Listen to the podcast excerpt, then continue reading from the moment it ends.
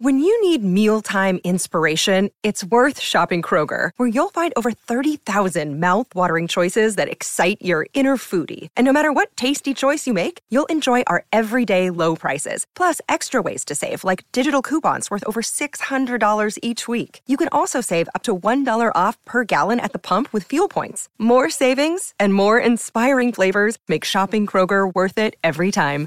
Kroger, fresh for everyone. Fuel restrictions apply. A one, two, three, four.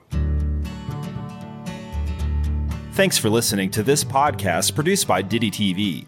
Visit DittyTV.com for more exclusive on demand content or download the official Ditty TV app from your App Store today. Welcome to Insights, everyone. Today, Amy Wright conversates with members of the Pixies, a group that's influenced more bands and fans than most groups in the alt rock world can claim. They just released their eighth studio album, Doggerel, on September 30th via BMG. The band sees this album as a reflection of growth, a mature collection of songs that's bolder than anything they've ever done. We dig into the making of the album in this conversation and what it was like reinvigorating their creative process after the pandemic. From Ditty TV, here's Amy Wright with David, Paz, and Joey of the Pixies, right here on Insights. Well, let's dive right in. So, Joey, let's start with Yep. you. You were around for the very, very beginning in the formation of the Pixies. Um, so, where did you guys meet? Where did you and Black Francis meet? And UMass, uh, UMass. Um, we were suite mates. Um, so there were like uh, how many rooms? I don't know, four other rooms, and uh, I had a roommate. You know, I'm my own roommate, but we have a common area, and um, yeah, we got along. Um, um, and uh, he started playing songs in the common area, and his roommate was playing. Maybe this should be off the record, but uh, his roommate was playing the blues over his stuff, and I went, no way. "This cannot happen." And I was I left my guitar at home because I wanted to get uh, good grades. It turns out I was going to say, how did that work out? 1.7, and I got into peyote and uh, tennis. All right. So, David, you joined the band just a little bit later. Um, Yes. I was going to ask Joey about his version of it, but why don't I just hear, hear it from you? You know, how did that happen?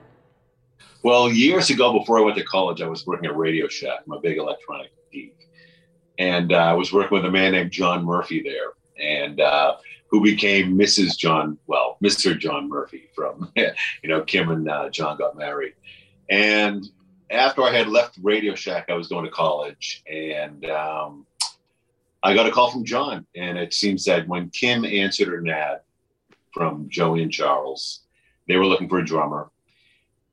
John had suggested to Kim, myself. So John got in touch with me, and that's that was the whole connection, all like that. So I owe Radio Shack a big um, thank you. Thank you, Radio Shack. No, is there Radio Shack anymore? I guess there's a Well- few, right?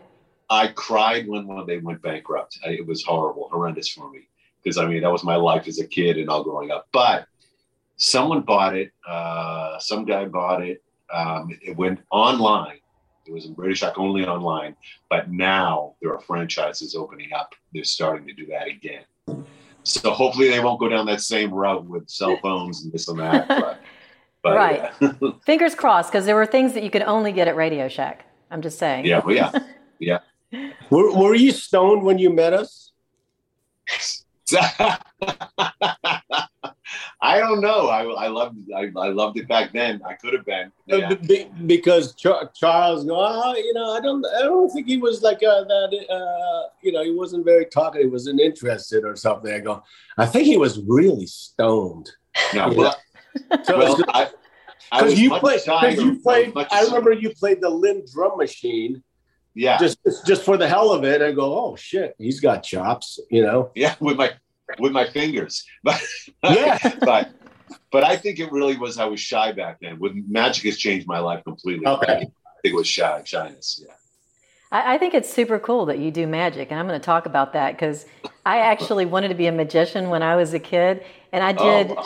I did shows for other kids who were younger than me, so they couldn't they couldn't question my uh, my abilities, but I've just always thought it was such a fun thing to do and so fascinating.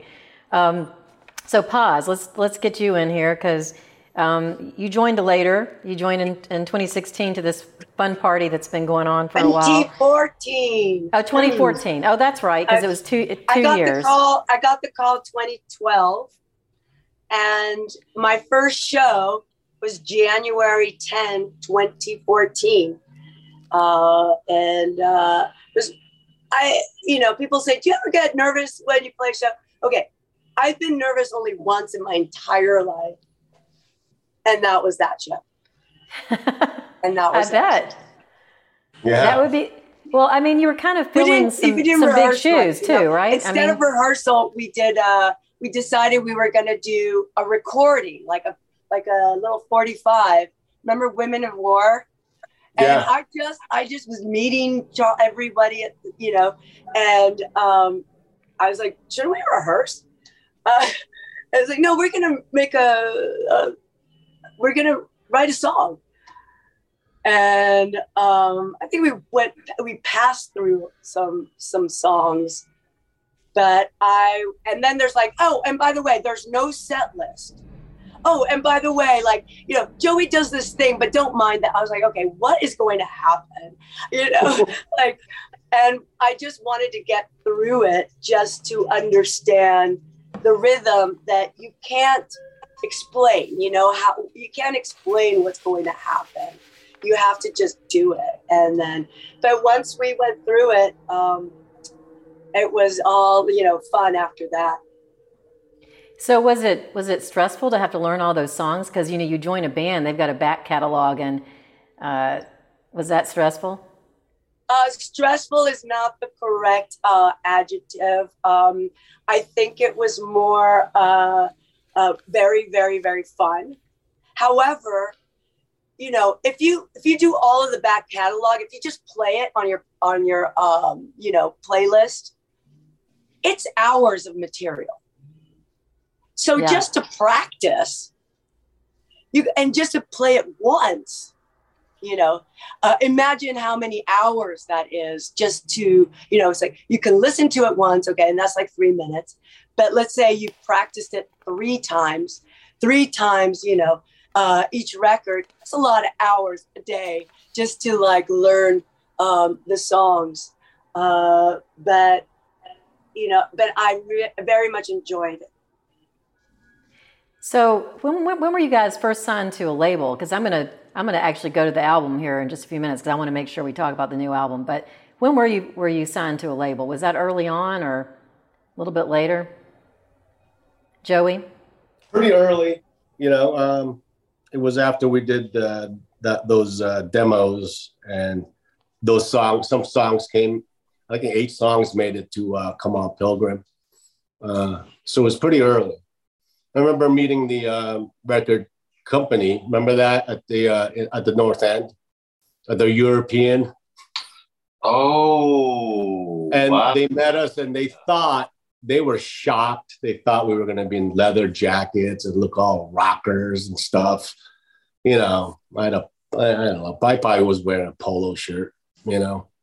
Um, yeah, I mean, no, I, I couldn't pull off a punk look, anyways. Plus, I got kicked out of a punk club because I was wearing an alligator. they, they, they wouldn't let me in. So I just go, you know, I remember spit? He goes, and then they go like, what? What the fuck? Why can't I go in? No alligators, it said there. I go, are you fucking with me? You know, and it's like, Well, at least that was the excuse. They just told me I wasn't cool enough. So you know. I never even tried after. Yeah. Oh well. So Okay, yeah. so, so David, um, uh, let's get to the newest album. Let's talk about Doggerel because that, that's how how do you guys stay creative after so many years? I mean, you you keep putting out amazing new albums. That's not the easiest thing to do, by the way. But how would you what would you attribute your ability to do that? I think it's we love what we do. I mean, this is this is something that I've always wanted to do. I love doing it, and the appreciation of it and everything with it. Um, that's what drives us, I think. And it's just where we all get along and we're very fortunate to do what we do. We're very fortunate we have an audience that still likes us and is getting younger and younger every show. So that's giving us, I think, the drive and the chutzpah to keep going. So, but yeah, that's that's in a nutshell for me. That's that's what it is. So, Paz. Where did you record the the new album, um, and what was that ex studio experience like? I'm going to be honest about this, and you know, and this is no offense to all the other amazing studios. This was my favorite. Um, it the and and I'll explain why. This is in Vermont. We were in Vermont, um, and uh, we like to go somewhere secluded or a place where we're not distracted. I personally love the winter, and we all agree that the winter is like the best time to uh, not go. Oh what am I missing out on out there? You know, it's so sunny and beautiful. So, um, to kind of reach your potential self in a sense where you're focused and without distractions. Now, I will say my bass tone in this record is my favorite bass tone. And it's not, and the reason why I'm going to blame the studio is because nothing has changed okay except for the studio and and this is a brand new studio it's been around for 10 years okay? So not brand new. But it doesn't have the nostalgic like weight of the you know this person recorded their you're kind of creating its own story. And uh, and the way that they uh, built it uh, is for the I where we are today with electricity, or you know, and uh, for example, they're grounding, and I think this might be why um, it sounded so good. My bass, which is again natural. It's not like I'm using a bunch of you know anything. Uh, uh, they put literally uh, have a hole in the studio uh, uh, by the console that has a grounding, like a, a, piece of metal. I think David would be a little bit more scientific of what exactly I'm talking about, but they ground the studio with an actual like mm, um, uh, interesting. yeah, um, what is it? A, a, a metal. a ground rod, really. Yeah. It goes uh, deep into the earth and it's uh, the perfect thing. I wish I had it for my shortwave radios here at home. so it gets rid of any buzzing. And, you know, and so it's the the real grounding uh, that um, that I've never heard such silence in a studio in a sense, um, and and power, and also the accommodations were like very comfortable um, and maybe it's my age, like you know now I you know the way it was like where the where another seat is like it was amazing as well and very fun, but uh, you know you kind of have to uh, you know you're like in a cabin and you you know, but this one was extremely accommodating um, and uh, yeah. Uh, I am a little bit spacey in the name right now. Oh, guilt, guilt, uh, guilt, Guilford Sound. Well, that's so important to be comfortable in a studio because if you if you aren't, then it just takes away a lot of the creativity and and and you don't feel like you can just do anything you want to do and experiment. Exactly. You're not concerned about am I going to get hot water? Right. Where, where's this thing? Like uh, because we like to cook as well, and you know you it was completely equipped and everything was functioning, so you could just focus on the music and get the most done in that time frame. Perfect. And and Joey, you mm. actually wrote a couple of songs on this album, right? And um, that was was that new for you, or? Yeah, I, have done something like that if you count scoring writing, but it, it's it's. Uh, but I um, and I've done it with you know my ex, and uh, I. Uh, it's it's yeah music. It's the first time I've done it with uh, Pixies, definitely, and. Um, it's all because of the pandemic, really. You know. Um, so pandemic. It was. It was. Um, you know, it was that magical guitar that I have here that they never used. On, uh, I, I, took it to Guilford Sounds, but it's it's uh, it's a beauty, and uh, I I just love playing with it. I have to admit that I'm one of those players that pick up a guitar and feels like I'm picking up a pen and pencil. I mean, a pencil and pad, you know. But um, I enjoy it now, you know. I just because usually I'm practicing Pixie stuff, but now I'm just strumming chords and seeing where it goes, and you know, it's fun. So, would you say that the pandemic just gave you some space to be more creative and just sort of take the time to to to write a little bit when you didn't have time before? Yeah, you know, had a lot of time. There was a lot of. Uh, I mean, L.A. was great. You know, cruising the highway, going somewhere fast. Then you find yeah. out everything. you go somewhere fast, really fast, just foreclose everything. Everything's shut. So you know, except for this, I don't know. And then this guitar shop was always open, it's Nor- Norman's. So I went over there and uh, got a guitar. So David, how about the other songs on the album? How did how did you guys put that all together? And um, were those songs being written also during the pandemic, or um, you know, what's the story? Uh, what it was, you know, Charles or Black Francis is usually the writer for all the Pixie stuff, and um, it wasn't two years in going to come up to this. I think it was a couple of months you know, to get ready. But we had 40 songs he came up with.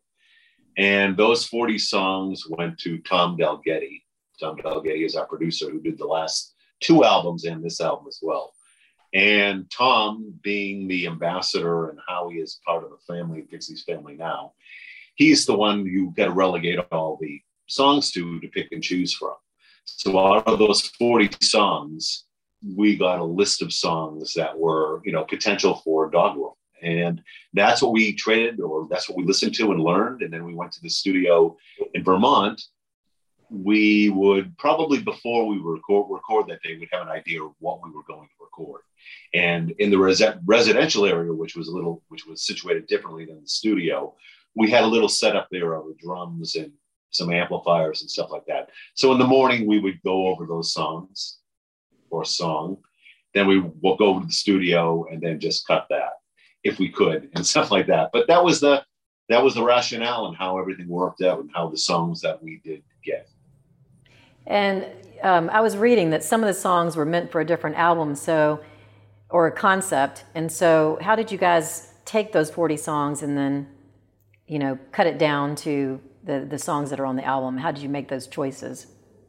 I didn't know that was going to be like I don't, I don't know if there, I don't, where did you hear about a concept, right? This is how we find out anything is through the interviewers know more than we do. well, so, so you can correct me. So uh, what okay. I read was that uh, some of the songs that Black Francis had written it, some, uh, some of them for like an Americana or country sort of style. Um, and that I think they were those... influenced. Um, he was listening to a lot of like folk Americana, but I don't know. Uh, never heard of anything that was like a conceptual record uh, being made from that. And then Tom Dalgety is kind of like, yeah, as, as David was just saying, the ambassador, where he he listens to everything, and from there he he starts kind of molding what what songs kind of fit well with each other. It's not necessarily what's the best song, but conceptually, like what kind of record do I do, do we want to make? And um, and then we kind of lean on him and he makes the choices. So from there i think there was about 18 16 18 songs. And then we uh, recorded uh, 16 and then from there there's the 12 so who produced the album then? Tom dalgety and what would you say that he brought to the the um, the whole process? I mean, what did he add? Well, uh, it's more than he pulls out than add. You know, he likes to pull the best out of us. And this is his third record with Pixies as mine. So I met him, you know, on my first record. Sorry, there's like a fly. Um, uh, and we've had this relationship now that uh, has flourished just like any. So we can all sit in our seats and know uh, each other much better now on our third record. And he knows how to pull out the best in us because he knows our playing.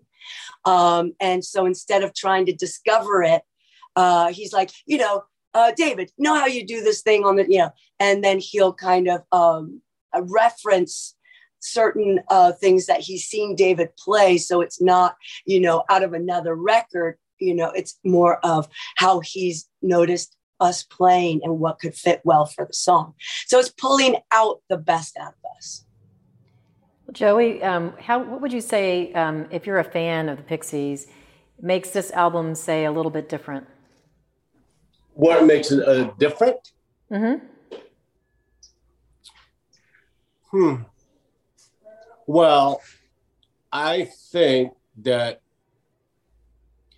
the way we structured the songs are clever, you know, and they all clocked in at three minutes, which is which is pro time.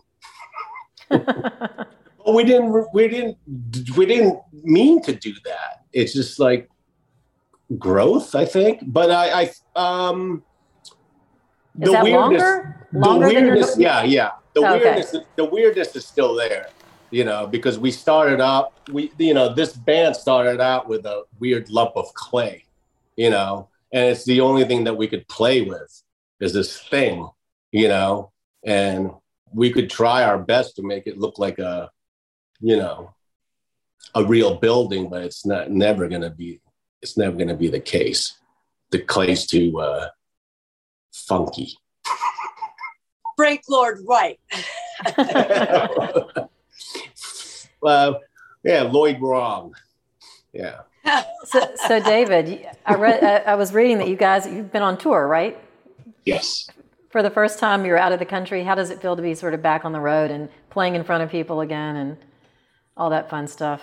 wonderful. I mean, having not done it in two years, really, it's it's it was wonderful to get back to work. I mean, the also I learned to appreciate it again, just like the Reformation. This is another, you know, an appreciation that was, you know, having this two years taken from. So, I think it was wonderful for us as well. We did a very long tour. I think it was almost three months uh, in Europe. And um, I think that we played very well, considering not playing in two years. We we all have we got up to great musicianship, and I think it, it's shown in a lot of the audiences. Um, it was wonderful to, to see the audiences going kind of crazy, and especially like I said, the younger audiences. Um, I mean, it's it was just surreal. So it, I think we kicked off on a good kind of start for having not done this in two years. It was yeah something that I appreciate and I absolutely love doing this these these last couple of months. Well, I'm just going to ask you then one last question so that we Sure. can kind of let I'll let you guys go. But um, let's let's let's go around and each of you answer the same question, which is, um, what were you say during during the pandemic that was different than music that maybe you couldn't have done uh, otherwise, or um, you know some sort of skill or something that you were doing that uh, you finally had the time to do when when you weren't on the road like like you have been in the past. And so maybe um, Paz, you want to uh, you want to start us off? Uh, I took pottery. I learned. I bought a wheel. Um, I uh, I always wanted to uh, because meditation is a very uh, you know uh, it's. I don't know if I can just sit and really just not think or however it's it's complicated to get to a meditative state.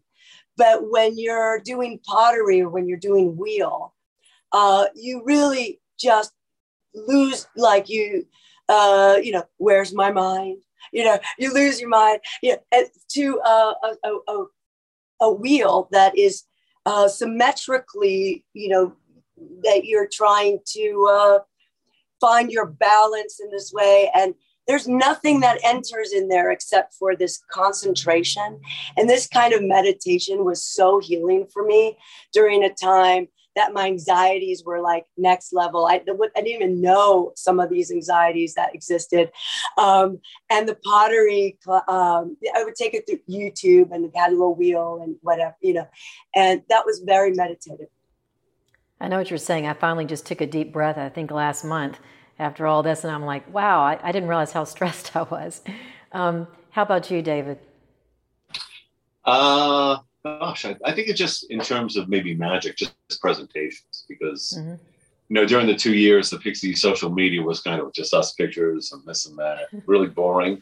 So I offered up to do some magic for it. So that became um, a thing called Magic Mondays, and then I reached the bottom of my bag of tricks, tricks. So it got to Magic Monthly. But the, the, the, the best thing about it was writing presentations of reworking what I used to do magic wise, as far as the presentations for social media, because I'm just trying to make either a comedic or a new take on it that would involve the Pixies, music, and things like that. So it, it just really, I think, it brought up the board as far as you know my creativity and writing presentations. I think on that, which I enjoy very much. It's just a fun thing to do. And yeah, that thing, and um, yeah, just family. That and family, I think, are the best two of being home. So, as a lover of magic, I can't wait to, you know, find some of that and check that out because I love it. How about you, Joey? Well, Paz touched on that meditative stuff, and I, uh, I just, uh, I had to learn how to uh, be comfortable with myself, you know, and I, I think I did a pretty good, uh, pretty good job at that. You know, I, I did, I did. It sounds uh, like I'm going to ride a unicorn, but I, I was really studying meditation, people that have done it, breathing techniques, and all this stuff, and I was just um, trying to get to uh, another state. You know, I went to a float tank that was open when that happened. But anyway, yeah, that's what I like to do. My spare I know time. what you're saying. I, I actually had to uh, first slow down because I didn't admit that there was an actual problem in the beginning. and then when I finally admitted it, then I had to figure out how to slow my whole self down, Mhm. which isn't the easiest thing to do sometimes. But one last question. So, what what is Doggerel? I mean, what does that mean? Um, and how did you k- kind of come up with the name for the album? Maybe, uh, David, you want to take that one?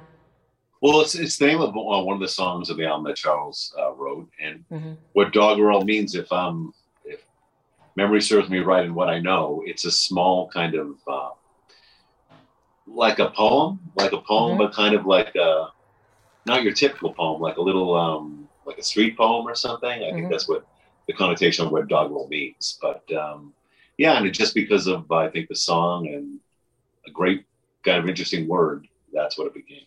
It is a great word. I love that word.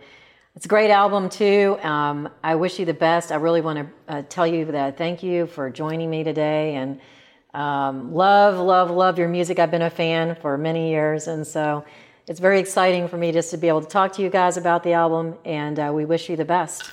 All right. Thank Thanks you. for me. Thank you. Take care. Bye. Bye. Bye, Amy. Thank you. Bye.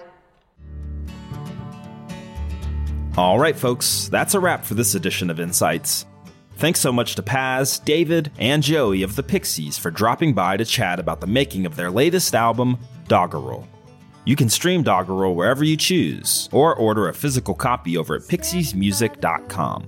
The band will be touring internationally well into 2023, and you can find those dates on their website as well. From all of us at Ditty TV, thanks again for tuning in today, and we hope to see you again real soon, right here on Insights. It's NFL draft season, and that means it's time to start thinking about fantasy football. FantasyPoints.com features industry leading experts and prognosticators using proprietary hand charted data to help you score more fantasy points. FantasyPoints.com is the place to go for whatever kind of fantasy football you play. Whether you play fantasy football, daily fantasy sports, or do a little bit of everything, Fantasy Points has the meticulously researched content to guide you to victory. And why wait for the fall? Fantasy Points also covers the new spring football league, the UFL. Join the guru, John Hansen, Scott Barrett, Joe Dolan, and other massive names in the fantasy football universe with an exclusive offer. Use code Pantheon for 15% off any fantasy points package, including the all in package, with access to every article, tool, and data nugget that Fantasy Points has to offer. That's fantasypoints.com and code Pantheon for 15% off at Fantasy Points. Fantasypoints.com, code Pantheon. Score more fantasy points.